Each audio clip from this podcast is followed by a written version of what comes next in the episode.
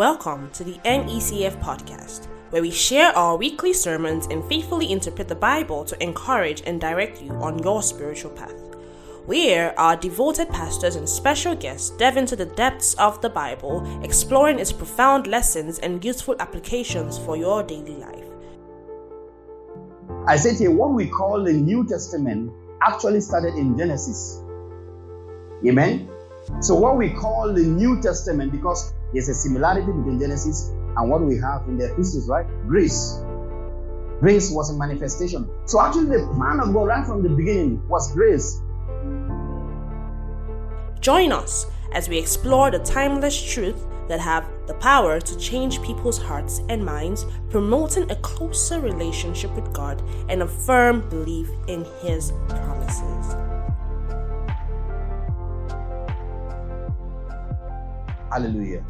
When the word of God comes into you, it gives you light, and light is illumination, light is understanding. And in First Corinthians chapter chapter 2, First Corinthians chapter 2,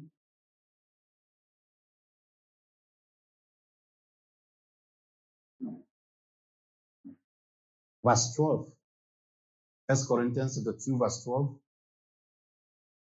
It says, Now we have received not the spirit of the world, but the spirit who is from God, that we might know the things that have been freely given to us by God. Hallelujah. So we, you know, the, first of all, we establish that the entrance of God's word gives us light, it illuminates our heart. We arrive at the point of understanding because the word of God has arrived. Then the reason why we can come to this understanding is because of His Spirit. Hallelujah. His Spirit, you know, has been deposited in us. And what the Spirit does is that it gives us what? It gives us the ability to know the things that have been given to us freely by God in Christ Jesus. Hallelujah. So I just want you to just, you know, prepare your hearts to understand the Word of God. There are some of us, you know, we go to classes, for example, you know, some courses, we just believe that we cannot understand this course. Just believe that mathematics, no, it's not for me. Chemistry or organic chemistry, I don't normally understand it.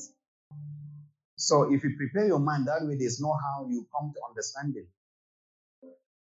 So for us, we have the Spirit of God in us, and we have the ability to comprehend His word, and we are going to understand His word. Hallelujah. Amen. So we're continuing on our series, Forgiveness of Sins. And we said one of the important facts that defines a life in the Spirit is the reality of the forgiveness of sins. One of the things that defines our identity as men of the Spirit is the fact that we have been forgiven. Hallelujah we are able to est- establish or understand the idea that influences, that this idea of forgiveness of sins influences our relationship with God. It influences our relationship with one another, and it also influences our ministry of the Word of God as we go out to preach. And then we also are able to see how forgiveness of sins is established before the introduction of the law. And we say the law always make reference to what? To Moses, the commandments, Ten Commandments, and all the instructions of Moses. And we see how, you know, the forgiveness of sins was established before the law came into existence. And we also, last time speaking, we saw how forgiveness of sin is done or is received or is established under the law during the dispensation of the law. So today our focus will be forgiveness of sin after the law. I believe that, you know, stage by stage we're able to come to this understanding. We're going to see where we are in the dispensation of God's work and how we can enjoy that which God has given to us in Christ Jesus. Now, for the sake of this teaching today, I want to divide the Bible into two parts. Please be writing. Don't stay at me. All right? Be writing. I want us to divide the Bible into two different parts as an introduction. The first part is what we call the law, or what we call the Old Testament. Oftentimes referring to, you know, the book of Genesis to what? To Malachi, right? In our hard copy Bibles.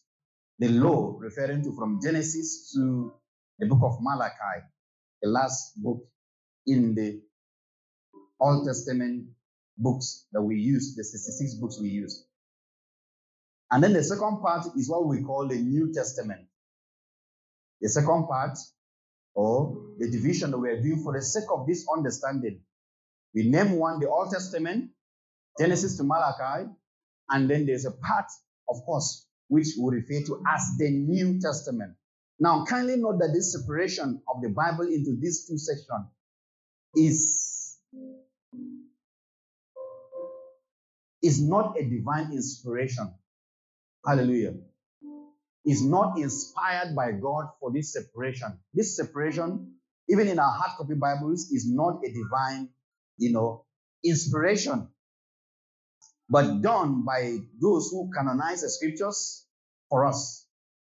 All right? It is done by us, men. Such also the dividing of the Bible into chapters and verses. You know, we are making emphasis of this every time here. That is not an inspiration of the Spirit of God. All are meant to help us to read and to understand the Bible, but not a product of what? Of divine inspiration, which sometimes, if not properly used, can lead to error in interpretation of the scriptures. So when you don't properly understand that the Bible is, is collectively a, a book, right?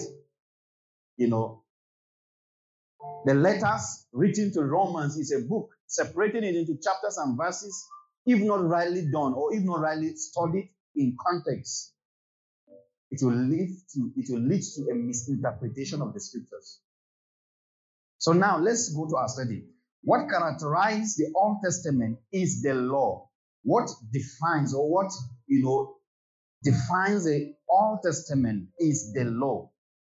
While what characterizes the New Testament is grace.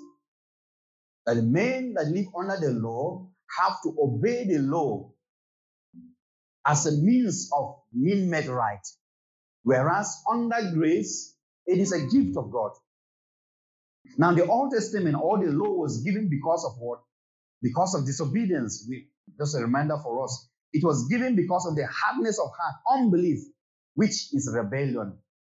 You know, they don't believe the word of God, therefore, the introduction of the law. Now, the law was introduced in Exodus, right? The beginning of the law is where? Is in the book of Exodus. Which will leave us with a question How then do we classify the book of Genesis? If the law begins in Exodus, then where do we place Genesis? We'll come back to that later. In Genesis, there is no law, right? The law was introduced about 430 years later, after the promise was made to Abraham in Genesis. So those who live under the law were justified or made righteous by faith. Faith was the by the way faith was the way the men that lived before the law were justified. Galatians 3 verse 1 to 9 explains how you know Abraham believed God and it was accorded to him as righteousness. So the law given in Exodus was added because of unbelief. It was interrupt. it was an interruption. We saw this uh, in the previous teachings that the law was an interruption to the promise that was already in, in existence. And this promise is a promise of salvation by grace through faith in the Word of God, which is Jesus Christ. So the Old Testament or the law will begin from Exodus, from the book of Exodus, to the book of Matthew 27. Listen to what I'm saying. The law will therefore begin from Exodus to the book of Matthew 27 to Mark 15 to Luke 23 and John 19. John chapter 1 to 19, you know, is part of the law. Matthew chapter 1 to chapter 27 is part of the law. Mark chapter 1 to chapter 15 is part of the law, or what we call the Old Testament. Somebody will be wondering why am I classifying the Gospels as part of the Old Testament? Now, it will give us clarity and it will help us in understanding what we are talking about today the forgiveness of sins. Why then do we add Matthew, Mark, Luke, and John to the Old Testament? Because the law of Moses was still in effect during that time. The law of Moses was what was still in effect until that time. Galatians chapter 4, verse 4. Galatians chapter 4, verse 4 and 5. For us to see that the law was still in effect in the Gospels. Galatians chapter 4. It says, But when the fullness of time had come, God sent forth his son, born of a woman, born what? Under the law. So the Gospels explains the existence of Jesus Christ. And Jesus Christ himself was born what? He was born under the law. Verse 5. Verse 5 quickly. To redeem those who were under the law, that we might receive adoption as sons. So Jesus Christ was born under the law. He existed, lived under the law, in order that he will, he will do what? He will redeem those who were under the law. Luke chapter 2, verse 22, we see where Jesus Christ, you know, was dedicated according to the law. Luke chapter 2, verse 22 to 24. Luke 22, 20, yes, 222. Now, when the days of her purification according to the law of Moses were completed, according to which law? The law of Moses. What is the law of Moses? Exodus, right? The law from Exodus, Leviticus, and the other books of Moses. Now, when the days of her purification according to the law of Moses were completed, they brought him to Jerusalem to present him to the Lord. Imagine they brought Jesus Christ to present him to God. As it is written in what? In the law of the Lord, every male who opens the womb shall be called what? Holy to the Lord. You know, some of us still give first firstborn, first fruits. What do they call it? Uh, first fruits offering. And unto and to offer a sacrifice according to what is said in the law of the Lord, a pair of turtle doves or two young pigeons. So this was the dedication of Jesus Christ. Jesus was born under the dispensation of the law. His ministry, most part of his ministry, was done under the dispensation of the law. Hallelujah. Now, so where does the New Testament, as we've classified the Bible into two parts, the Old Testament and the New Testament. So now, where does the New Testament begin? It begins from the resurrection of Jesus Christ. It begins from the resurrection of Jesus Christ from the dead. Matthew 27 is the beginning, 28 thereabout. Mark 16, yes, the beginning of explains the resurrection of Jesus Christ. Luke 23 and John 20. All these are recorded in the Gospels when Jesus resurrected. And this ushers us into the New Testament era or the dispensation. Now, the resurrection of Jesus Christ is the turning point from the law. It's what I call the game changer. What brings about the difference in our experience in the faith. The resurrection of Jesus Christ is the end of the dispensation of the law. Jesus himself fulfilled the law. So Jesus' ministry fulfilled the law. It, it, it brings the law to a completion. It brings the law to an end. Matthew chapter 5 verse 17. Let's look at Matthew chapter 5 verse 17 to 20 quickly. He says, Do not think that I come to destroy the law. You know, some people think that the law is, is useless. You know, the law is not important. But Jesus Christ here is saying, I do not do not think that I came to do what? To destroy the law or the prophets. I did not come to, to, to, to destroy, but to build, or but, but to fulfill.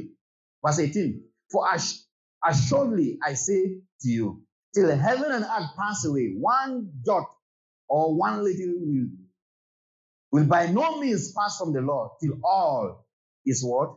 Till all is fulfilled. Verse 19. Whoever therefore breaks one of the least of these commandments and teaches men so shall be called least in the kingdom of heaven. But whoever does and teaches them, he shall be called great in the kingdom of heaven. Verse 20, the last verse. For I say to you that unless your righteousness exceeds the righteousness of the scribes and the Pharisees, you will by no means enter the kingdom of heaven. Hallelujah. And Christ becomes the fulfillment. He says he comes not to destroy the law, but to fulfill it. Hallelujah. Romans chapter 8, verse 1 to 4. Romans chapter 8, verse 1 to 4. There is therefore now what? No condemnation, no condemnation to those who are in Christ, who do not walk according to the flesh, but according to the Spirit. Verse 2 For the law of the Spirit of life in Christ Jesus has made me free from the law of sin and death. For what the law could not do in that it was weak through the flesh, God did by what? By sending his son in the likeness of sinful flesh. He himself did not sin. Hallelujah. But he was sent in the likeness of sinful flesh on account of sin. He condemned sin in the flesh. Verse 4 that the righteous requirements of the law, now the righteous requirements, all the do's and the don'ts that the law requires of every man was fulfilled, might be fulfilled in us. Hallelujah. Who do not walk according to the flesh, but according to the spirit. So all the requirements, all that the law of Moses requires of men has been fulfilled in Jesus Christ and all that he has done. The obedience of Jesus Christ is the fulfillment of the law to all who believe. Hallelujah. Romans chapter 10, verse 1 to 4 as well. Romans chapter 10, he says, Brethren, my heart desire and prayer to God for Israel is that they may be saved. For I bear them witness that they have a zeal for God. This people are very zealous for God. But not according to what? Not according to knowledge. Because they don't have a knowledge of what Christ have done. For they being ignorance of God's righteousness. And what is God's righteousness? God's righteousness is a fulfillment of the law in Christ Jesus. They have been ignorant of this fact and seeking to establish their own kind of righteousness. And how were they trying to establish their own righteousness? Practicing the law, doing the law, living in unbelief, not believing what Jesus has done. They go about doing things, still obeying, the law, thinking that by them they will be made righteous. But they, they, they seek to establish their own righteousness, have not submitted to the righteousness of God. Verse 4. For Christ is what? Christ is the beginning of the law. Christ is the end of the era of the law. For what? For righteousness. To who? To every man that believes. So when you believe in Jesus Christ, You've come to the end of the road of the dispensation of the law. You are no longer under the law. You are no longer under the consequences that will come as a result of, you know, the disobedience that comes in the law. Because you see, the law, no one can keep the law. Hallelujah. No one has the capacity because if you break one, we read earlier on Jesus' statement. He says, if you break one, is is as much as you've broken all. In fact, the law is not for us to keep. We don't have the capacity to keep the law without God. So Jesus Christ has fulfilled for us all the requirements, all that the law requires of us. And what we do is that we believe in Him and we are made right with God and we are forgiven. We are made righteous. We are reconciled to God. We are, we are, our sins are forgiven because of that. Hallelujah. So if Exodus to the ending of the part of the Gospels, Mark, Matthew, Mark, Luke, and John, in our classification is the Old Testament, then where do we classify the book of Genesis? Where do we put the book of Genesis? The Old Testament or the New? Hmm? Somebody is shaking his head. Is it the Old Testament or the New? Huh? Is what? Is what? Is the Testament? I didn't get you. What did he say? Okay, say remove the old and the new and call it the testament. What is a testament? That's a smart answer. Now, what's a testament? Hmm? Hallelujah. It's a contract, right? Now, in this contract, God is the one, God is the only signatory in this contract. You know, sometimes we think of contract is that you will sign, your landlord will sign, right? And the agent that brought you also sign as a witness. In this contract, in this promise that God made to man, he is a singular, he is a contractor, he is everything. He signs, he made the contract, he, pro- he made the promise, and he himself fulfilled the promise without us participating in the fulfillment of the promise. That is the kind of covenant God enters with man. Hallelujah. So when we say it's a covenant, we're not saying that you have a role to play in the covenant. No. When we talk about the covenant in Bible language, especially the covenant in the in the in the in Genesis, is a covenant that God Himself made with man. And God Himself fulfilled the covenant with man not participating in the fulfillment of the covenant. Hallelujah. So the Old Testament or the Genesis is the book of the beginning, is the beginning, and not the Old Testament. You can't classify it as the Old Testament. Because in our classification, we say the law is what describes the Old Testament, right? The law, the do's and the don'ts. And we see that in Genesis, men were forgiven based on their faith in the Word of God. Hallelujah. So the Old Testament, the Genesis cannot be part of the Old Testament. I said here, what we call the New Testament actually started in Genesis. Amen. So, what we call the New Testament, because there's a similarity between Genesis and what we have in the epistles, right? Grace.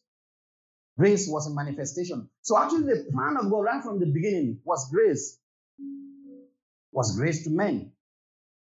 So, the New Testament actually, we can say, based on this evidence, based on this proof, that Genesis is actually the New Testament. So, it will be better for us to put it this way or rather, let's put it this way what we call the new today was actually the old. Right?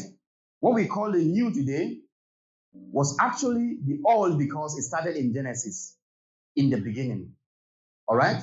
And what we call old is actually the new because it was added in Exodus because of what? Of unbelief. So the covenant we see that Jesus Christ established is a reenactment reintroduction of what was actually the plan of God right from the beginning for man. That by the basis of God's, you know, divine, eh, divine, you know, making, which is by grace, we are able to relate with Him. From Genesis to Malachi, we see God's promises of Jesus Christ. Men are, are to believe in this promise and are forgiven and made righteous with God. So under the law, we see Jesus Christ represented in types and shadows.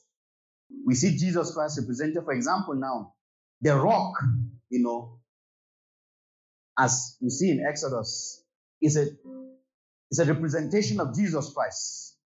First Corinthians chapter 10, verse 4. When we see the rock in the Old, in the Old Testament scriptures, in the law, under the law, it says, and all drunk. Let's start from verse 3 for context. Verse 2 or even verse 1. Moreover, brethren, I do not want you to be unaware that all our fathers were under the cloud, all passed through the sea. Verse 2 and all were baptized into Moses in the cloud and in the sea. All ate the same spiritual food and all, now this is where I, I, I, am tracing, and all drank the same spiritual drink, for they drank of that spiritual rock that followed them, and the rock was who? Was Christ. Hallelujah. That rock was who? Was Christ. Typifying that that rock represents who? It represents, it represents Christ. Under the law, Jesus Christ was represented by types and shadows. The serpent, for example, now represented Jesus Christ.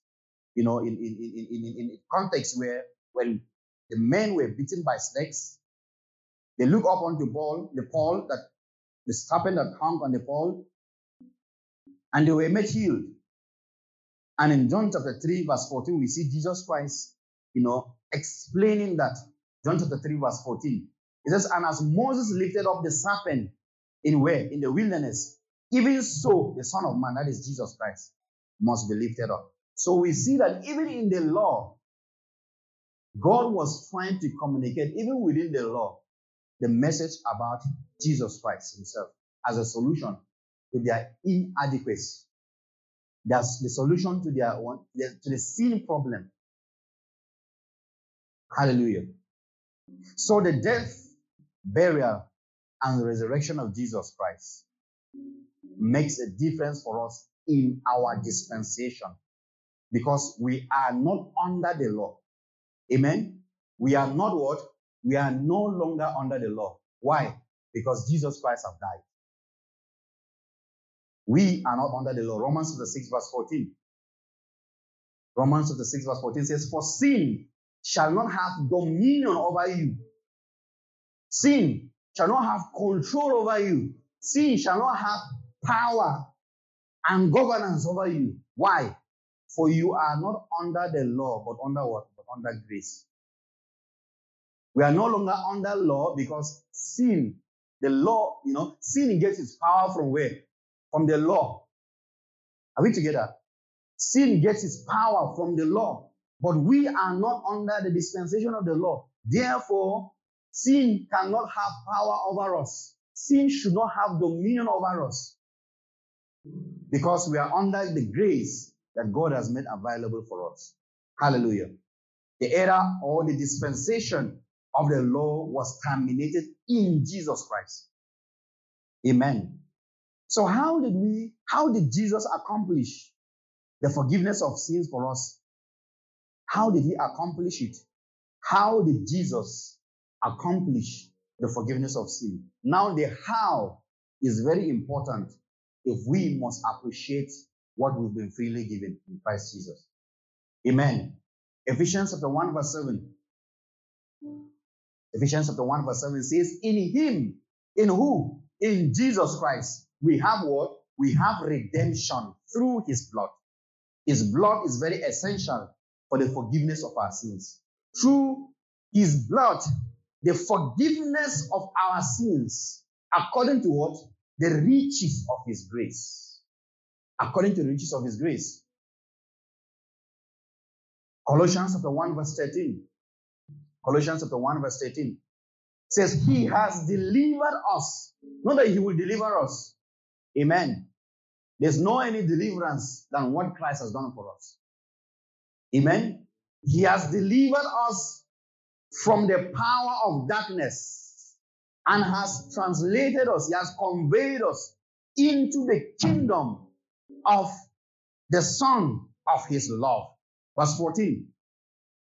In whom, what do we have? We have redemption through what? Through his blood, the forgiveness of sins. Matthew 26, verse 28. Matthew 26, verse 28. It says, For this is my blood. This is speaking here. What we call the Holy Communion. For this is my blood of the new covenant. What is the new covenant? The New Testament era, right? the, the dispensation where we are right now. This is my blood of the new covenant, which is shed for many, for what? For the remission of sins. So the remission of sins is established by the shedding of the blood. Shedding of the blood. Hebrews chapter 9, verse 22. Hebrews chapter 9, verse 22 says, And according to the law, almost all things are purified with blood. And without the shedding of the of blood, there is no what? There's no remission for sins. How did Jesus Christ forgive our sins? How did he accomplish the forgiveness of our sins? By the blood. Amen? By the blood. So in the Bible, there are two words used interchangeably in relation to sin. You see the word forgiveness and you see the word remission. And all of us, all of them, the two words, you know, is translated from the, the Greek word aphesis, which means to send away sins, right? It means to send away sins, not just to pardon sins, but to send away sins. Aphesis, A P H E S I S. I see some people looking at me. A T H E S I S. Aphesis. It means to send away sin. Yes. In plural because there are many. Hallelujah. So remission of sins will mean to set free from sins or to clear the account for sins. It means the account of sin has been cleared. Right? So how did Jesus clear this account? You know, Luke 1 verse 76 and 77. Luke 1 76 says, And you, you child, will be called the prophet of the highest for you will go before the face of the Lord to prepare his ways, to give knowledge of salvation to his people by the remission of their sins. By the remission of their sins. Sins must be remitted, sins must be forgiven. And that comes by the knowledge of the salvation to which Jesus Christ has accomplished for us. So this remission of sins we've seen is achieved by what? By the shedding of blood. The shedding of blood. Blood must be shedded. Blood, blood must be what? Must be given for the remission of sins. The shedding of blood is an Old Testament concept. Is an Old Testament concept and was done by the high priest. The high priest is the one responsible for this shedding of blood for the forgiveness of sins of the people. Leviticus chapter 16. We'll see this in Leviticus chapter 16, verse 11. Leviticus 16, verse 11. And Aaron, who is a high priest, shall bring the bull of the sin offering, which which is for himself and make atonement for himself and for his house, and shall kill the bull as a sin offering which is for himself. Now, this one is not the one for the remission of sin of the people. This is for himself to prepare him to go and do the main assignment. The next verse. Then he shall take a censer full of burning coals of fire from the altar before the Lord with his hands full of sweet incense, beaten fine, and bring it inside inside the veil. So there's a veil in the tabernacle. And he shall put the incense on the fire before the Lord, that the cloud of incense may cover the mercy seat that is on the testimony, lest he die. He shall take some of the blood of the bull and sprinkle it with his finger on the mercy seat. You see the way the blood is appropriated in the Old Testament. On the east side, and before the mercy seat, he shall sprinkle some of the blood with his finger seven times. Verse 15. Then he shall kill the God of the sin offering, which is for the people. Bring his blood inside the veil. Do with the blood, do with that blood as he did with the blood of the bull, and sprinkle it on the mercy seat and before the mercy seat. Verse 16, the last verse here, yes.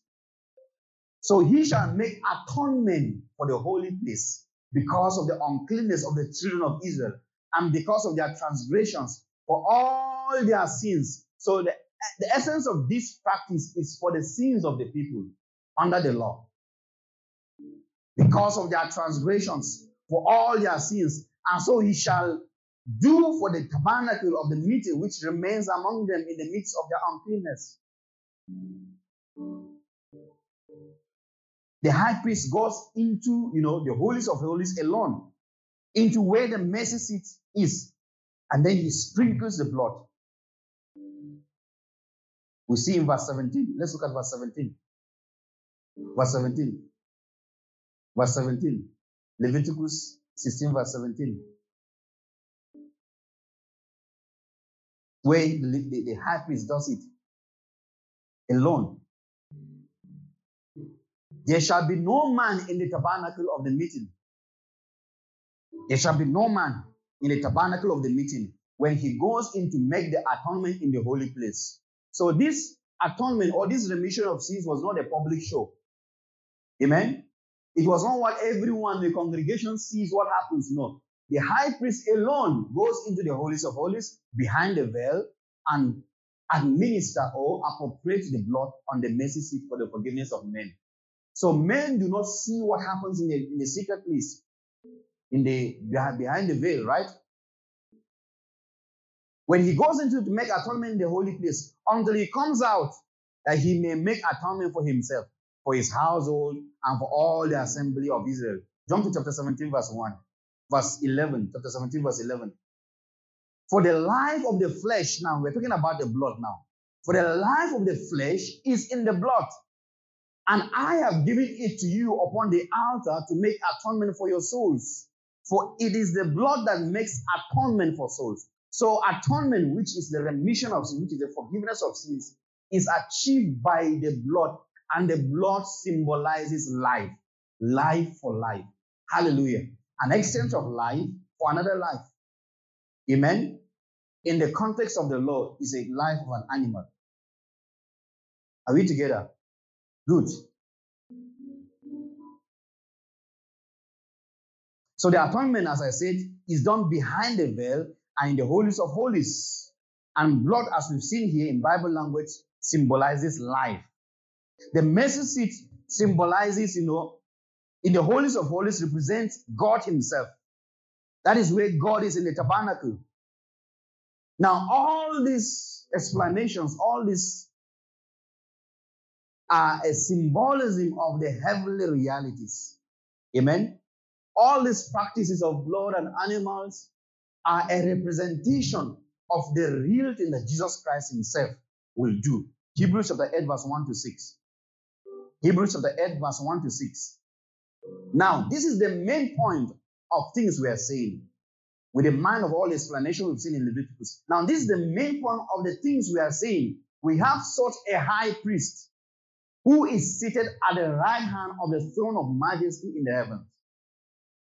A minister of the sanctuary and of a true tabernacle, which means that the other tabernacle was not true. Now, true here does not mean that it's false. Amen? Because when you see true here, you'll be thinking, ah, that means that one is was four I know. True in Bible language here does not mean false. That one is a lie. No. We'll look at it properly right? A minister of a sanctuary and of the true tabernacle, the real tabernacle, which the Lord Himself erected. Now, the previous tabernacle was erected by men. In the Old Testament context, was erected by men. But this tabernacle was erected by God Himself. Or let me say, is erected by God Himself. And not man. As the scripture says, for every high priest is appointed to offer gifts and sacrifices. Therefore, it is necessary that this one also have something to offer. That is Jesus Christ as our high priest, having something to offer. Right? Verse 4 For if he were on earth, he would not be a priest.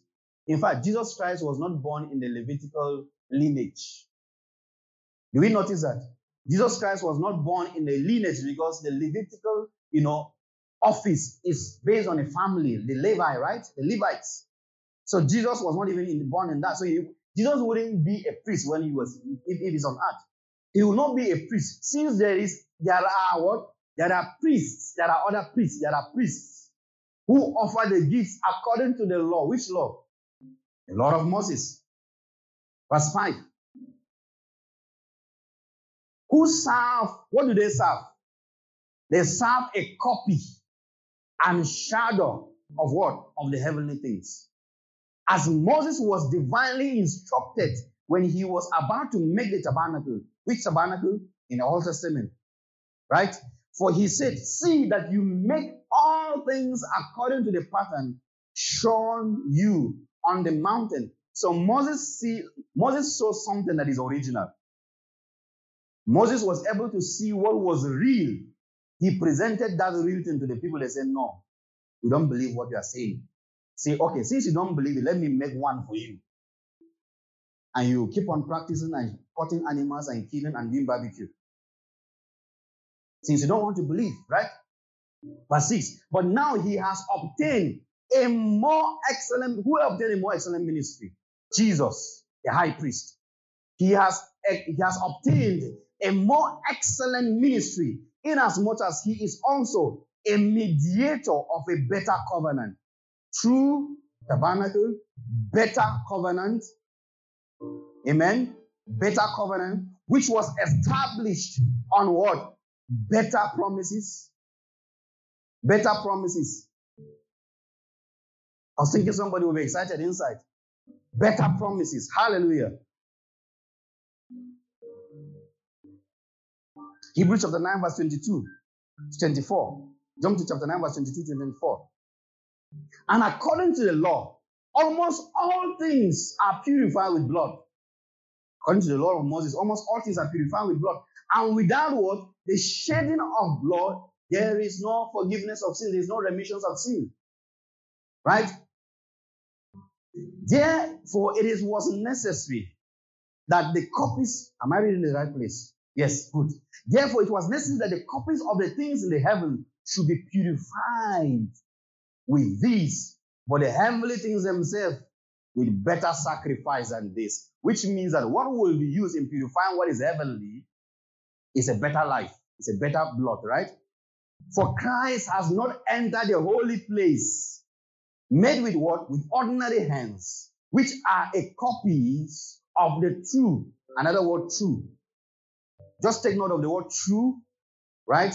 True, but into the heaven itself, now to appear in the presence of God for who?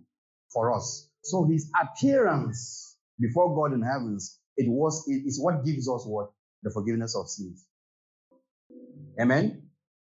It's what gives us the forgiveness of sins. The blood is shed only where the high priest and God sees. That's where the exchange, the transaction is done. The blood sits on the mercy seat. Amen. The blood where it's sprinkled on the mercy seat. Better in Hebrews 9:23, let me explain that better, means a permanent and not temporal. True and better means something that is permanent, not something that is temporal. Amen. So the forgiveness that you have is a permanent forgiveness. It's not a temporal forgiveness. Because Jesus Christ died once, he didn't die again. He's not going to die again. Hallelujah. So the word better we've been seeing, or the true, it is meaning what is permanent and what is not temporal, as in the case of the Old Testament. Jesus himself is the blood. Amen. Jesus himself is what? Is the blood that entered heaven. The Old Testament, the priest, the high priest sprinkled blood on the mercy seat. Jesus himself appeared in heaven. And he sits on the mercy seat. Hallelujah. His appearance is what brings us into the experience of the forgiveness of sin. The appearance of Jesus after resurrection from the dead is the blood shed for us. Jesus is not only the sacrifice, he is also the high priest. So Jesus is a sacrifice and he's a high priest himself. Hallelujah. That is why the promise is what only God can fulfill. No man can fulfill it. He himself. Hallelujah. What did he tell Abraham? Hmm? When Abraham wanted to sacrifice Isaac, what did he say? Who can remember what, what God said? I will wait, I will do what? 22 8. Genesis 22 8. Say, my son, God will provide himself the lamb for a burnt offering. So the two of them went together. Hallelujah. God will do what? God will provide himself. I didn't say for, I say himself. In the original translation, that is what it means. God will provide himself a lamb for a burnt offering. So the two of them went together. Jesus Christ himself is a sacrifice. Jesus Christ, the high priest, is a sacrifice as well. Hallelujah. Amen. Amen. All right. Hebrews chapter 10, verse 19. Hebrews 10, verse 19.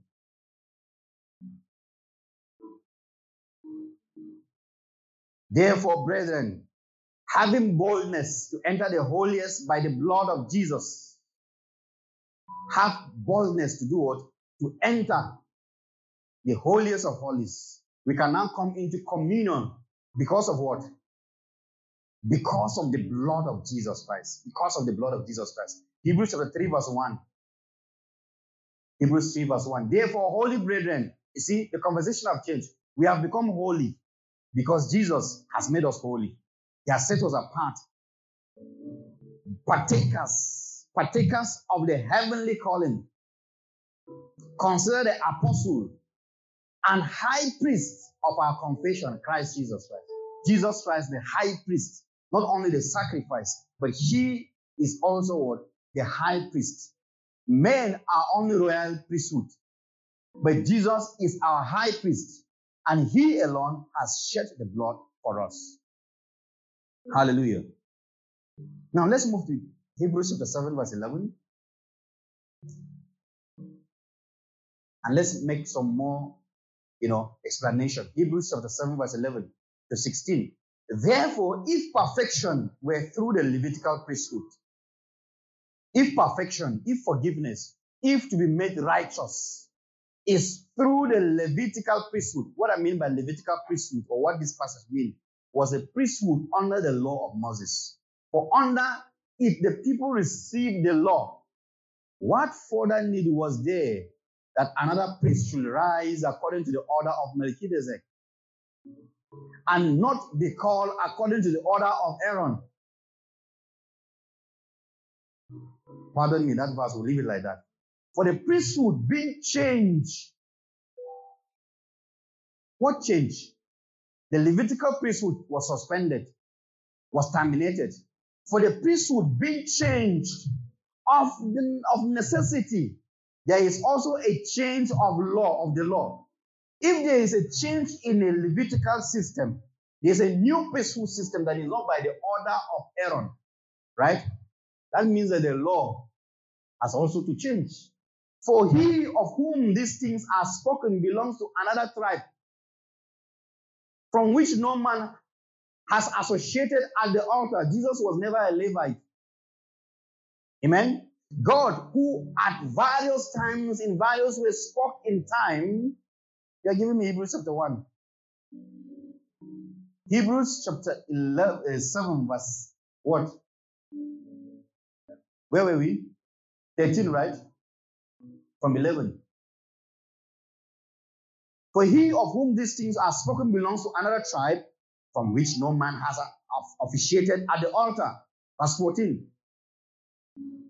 For it is evident that our Lord arose from Judah, of which tribe Moses spoke nothing concerning priesthood.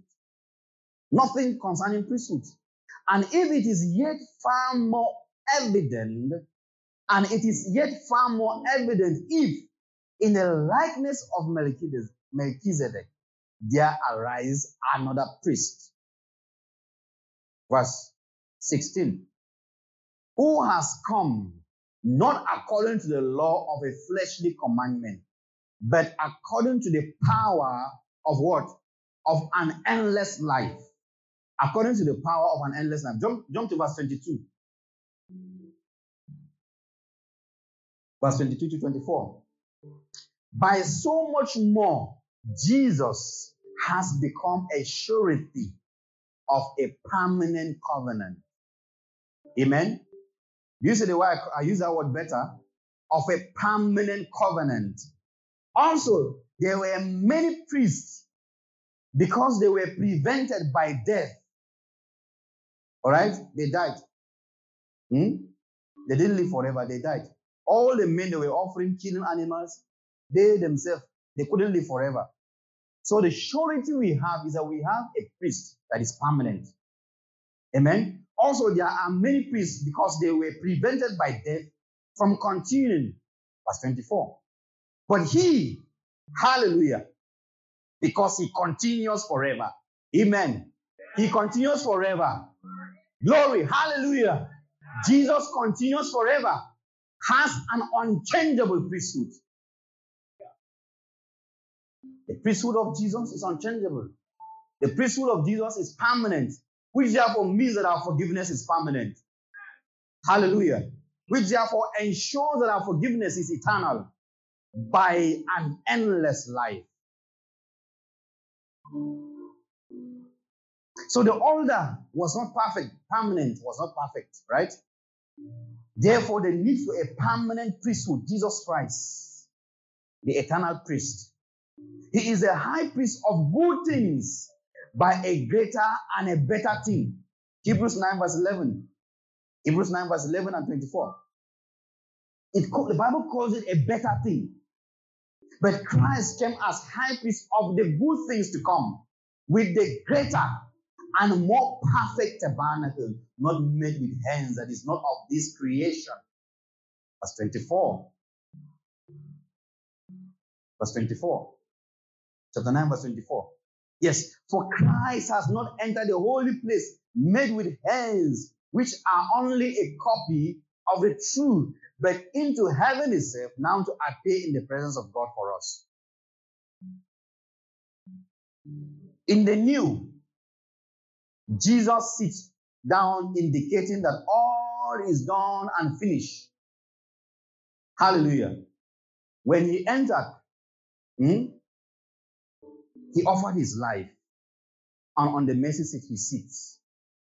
And that is where he is till now. And what is his ministry on the mercy seat? Offer so answer supplications, right? On the mercy seat, he makes mercy available. Hallelujah. Hebrews chapter 10, verse 1 to 14. This means that it is finished, it is complete. In fact, let's use the word it is completely finished. And there's a word like that in English. The work of salvation is what? Is complete, is completely finished. For the law, having a shadow of good things to come, and not the very image of the things, can never with these same sacrifices which they offer continually year by year. Look at what they do. Continually year by year. The forgiveness of sin is every year. Make those who approach perfect. Verse 2, quickly. For then will they not have ceased to be offered? Will they not have been ceased to be offered? For the worshippers, once purified, will have had no more consciousness of sin. Verse 3. But in those sacrifices, there is a reminder. You see what the sacrifices does? It reminds you there is a problem. Every year you come to offer, it means that there's a problem that have not been dealt with. It means that the sin problem is still there. Because as you are finishing this offering, you're thinking of next year, holy convocation. Amen. That you come again, Lord, is me again, a sinner. I come to confess my sins before the throne of grace to confess my sins. It's me again, Lord. I did it again. Amen.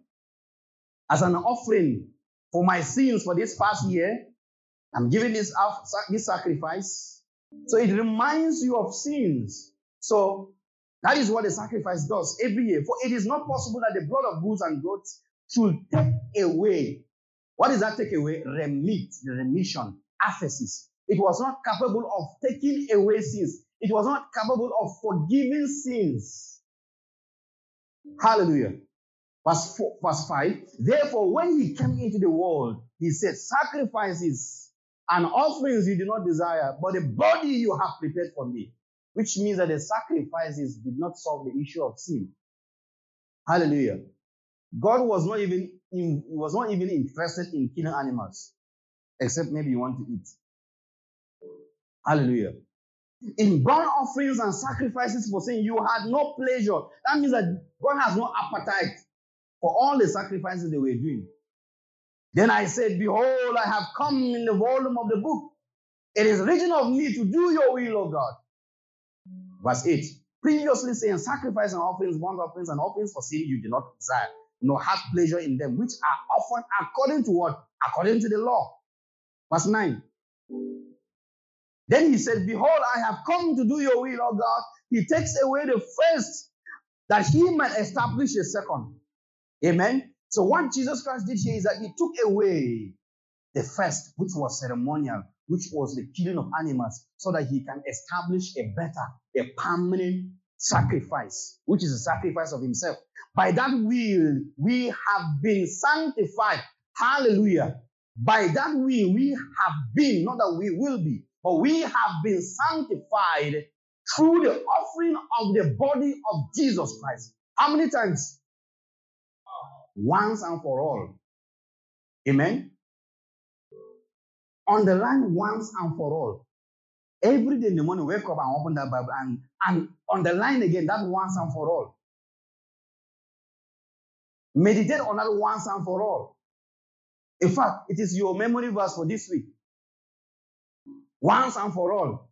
Don't even memorize the entire script, that entire, just once and for all. Just keep going, say once and for all. And every priest stands ministering daily and offering repeatedly the same sacrifices, which can never take away sins. Verse 12. But this man, which man? Jesus Christ, he had offered one sacrifice for sins forever. And what did he do? He sat down at the right hand of God. Amen. From that time, waiting till his enemies are made his footstool, verse 14. I think the last verse here for us. For by one offering, how many offerings did he offer? One offering, once and for all. One offering, once and for all. One offering. For by one offering, that offering is the offering of himself. By one offering, he has perfected how many times? Forever. One offering perfected forever. Amen. One offering does what? Perfected forever. Those who are being sanctified, I, I believe Pastor told us about what is mean being sanctified. Those who are sanctified. Amen. And we came into this by faith. Once you believe, you are permanently sanctified. You are permanently forgiven. You are permanently made right with God. Because Jesus is not dying every day. Amen. Jesus is not going to die again. He died once and for all. So the sacrifice of Jesus took away sins once and for all. It is completely done. It is finished. It is perfect. It is eternal. What is the implication of this for us? What is the implication of this for us? Under the dispensation of grace, we come boldly to Him to receive mercy in times of need. That is what it means. We come with this confidence. We are able to approach God confidently. Confidently in order to obtain mercy in time of need. Forgiveness of sins is not what we come to ask. Amen. Believers don't pray for forgiveness of sins. Hello? Hello? Now, this way the bond is, right? We don't ask for forgiveness of sins. What do we do? We receive the forgiveness of sins. Because Jesus, when you ask, what you are saying is, Jesus, can you please die for me? That's what you are asking. Jesus, I have committed sin. Can you please die for me? But Jesus said, I've already died for you. So what do you do? You appropriate the forgiveness of sins. Isn't it? I believe we read through, right? So we receive the forgiveness of sins. It is not a prayer point. Amen. So understanding this will change your prayer life. Amen. So when you come to pray, you don't say, ah, let's pray the prayer of forgiveness of sins. It means that you don't understand what Christ has done.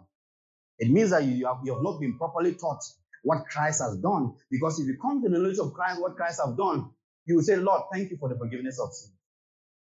Amen. What will you say? Thank you. So the forgiveness of sin is not by crying. Oh, can you just let's cry for our sins? It's not crying that makes God forgive you. In fact, your tears can never make God forgive you. Hallelujah. You cannot trick God with your tears so that God will forgive you. You know, some people when they sin, ah, you're not feeling remorse, remorse for your sins. You're not feeling sorry. See, we're going to look at repentance. Repentance does not mean feel sorry. Hallelujah. You can feel sorry, but you've not repented. Amen. Repentance is not feeling remorseful. The definition of repentance, don't go to dictionary. We'll look at it subsequently, subsequent what it means to repent. Hallelujah. So it's not a prayer point. Acts chapter 26, verse 18, you see what forgiveness, how forgiveness is dealt, is, is done, is, is received. Acts 26, verse 18. Quickly. Acts 26, verse 18. To open the eyes in order to turn them from darkness to light and from the power of Satan to God, that they may do what? Pray for forgiveness. Huh? That they may what? Receive. So even in preaching, we don't ask people to say, say, Lord Jesus, I have sinned, forgive me my sins. Then go now forgive them and say, Congratulations, you are born again. No, no, no, no, no, no, no. No. That they may receive forgiveness of sins and inheritance among those who are sanctified by faith in me. Forgiveness of sins is received. Okay. Acts of the 10, verse 43. We receive by faith. Acts of the 10, verse 43. Acts of the 10, verse 43. It says, To him, all the prophets witness that through his name, whoever what? Whoever prays, whoever believes in him will pray for the remission of sins. What will he do? He will receive. So you believe and you receive. You believe and you and you receive forgiveness. All right? So we receive by faith in Christ Jesus. When we sin, Jesus will not die again for, to forgive us. Hallelujah. When we sin, do believers sin? Yes. How do they sin? When you don't do the word of God, you sin. Sin is not only fornication, anger. Worry is sin. So, do believers sin? Eh? How many of you have worried about your tuition fees? Some of you, how many of you have been worried about coming to church this morning? You are a sinner. It is by that standard. Amen. Oh, they say there's no bus. Now, how will I? Thought self, how is it going to be? You are worried. Eh? Prayerlessness. Let's not go there first. So, First John chapter 2, verse 1. I am not telling you these things so that you will sin. But if you sin, you should pray for forgiveness of sin. Huh? What do you what do we have? My little children, these things, all this explanation. Because some people say, oh, you are telling us this so that we'll have license to control to sin and to misbehave. That's not what we're saying.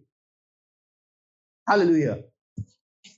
My little children, these things I'm write to you so that you may not sin. And if anyone is if conditional, if anyone sins, we already have an advocate with the Father. Where is he? He's on the mercy seat. He's seated on the mercy seat. Jesus Christ, the righteous one. Hallelujah. So Jesus was the solution for your sin problem. Jesus is still the solution for your mistakes and your and your problems that you, you encounter today. Amen. So if you sin, what do we have? We have Jesus. That is why we are proudly telling you that you it's not how you lose your salvation. Amen. Somebody will say, ah, what about uh, the Bible says that if you if you if you sin against the Holy Ghost, blasphemy of the Holy Spirit, because you believe, you cannot blaspheme against the Holy Spirit. Blasphemy against the Holy Spirit is unbelief in what Jesus has done because the Spirit is meant to explain the work of Jesus. Are we together? And when the Holy Spirit is convicting you of the message concerning Jesus, I don't believe, I don't agree. You are living in unbelief. Hallelujah. So we'll look at it subsequently. But we have been forgiven. Forgiveness of sin is a message, not a prayer. Forgiveness of sin is a message, not a prayer. This message is only received by faith alone. Acts 26, verse 15 to 18. Acts 26, verse 15 to 18. We read verse 18 previously, but let's just 15, 16, and 17 quickly. Acts 15, verse, yes. So I said, Who are you, Lord? He said, I am Jesus whom you are persecuting. His false confession. But rise and stand on your feet, for I have I have appeared to you for this purpose, to make you a minister and a witness both of the things which you have seen and of the things which I yet reveal, I will yet reveal to you. Verse 17. I will deliver you from the Jewish people as well as from the Gentile, to whom I now send you now. Look at verse 18. To open their eyes in order to turn them from darkness to light, from the power of Satan to God, and that they might receive forgiveness of sins and inheritance among those who are sanctified by the faith that is in me. So the message of Paul is what is about the forgiveness of sins. It's a message. Then jump to chapter 10, verse 38. Don't uh, Acts chapter 10, verse 38 quickly. Acts chapter 10, verse 38 to 43. Yes. It says, How God anointed Jesus of Nazareth with the Holy Spirit and with power, who went about doing good, healing all who were oppressed by the devil, for God was with him. And we are witnesses of all things which he did, both in the land of the Jews and in the Jerusalem, whom they killed, whom they killed by hanging him on the tree. In him, God raised up on the third day and shot him openly. Not to all the people, but to witness, but to witnesses chosen before by God, even to us who ate and drank with him after he arose from the dead. Verse 42. And he commanded us to preach to people. This is a commandment. He commanded us to preach to people and to testify that it is he who was ordained by God to judge, to be judge of the living and the dead. Verse 43. To him, all the prophets witnessed that through his name, this was a message. Whoever believes in him will receive the forgiveness of sins. So the message is what? Is a forgiveness of sins. 13 verse 39, quickly. Second to the last passage, 13 verse 39. 13 verse 39. Acts 13 verse 39. And by him, everyone who believes is justified from all things from which you could not be justified by the law of Moses. Amen. So the message is that God no longer imputes sin to men's account because forgiveness is made available. Second Corinthians chapter 5, verse 17. Who is blessed by this, this, this, this, this reality, this truth? Right? That we have received forgiveness of sins and it's eternal. And it's a message that we also are empowered to preach. Therefore, if anyone in Christ, anyone in Christ is a new creation, all things have passed away. The old have passed away. Behold, things have become new. Now all things are of God, who has reconciled us to himself through Jesus Christ and has given to us the ministry of reconciling others to him verse 19. That is, that is, that God was in Christ, reconciling the world to himself. What is he not doing?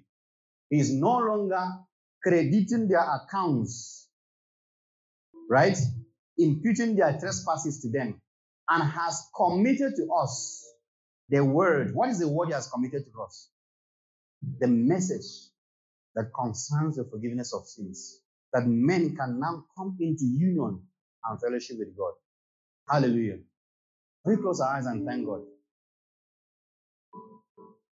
Say, Father, thank you for this truth.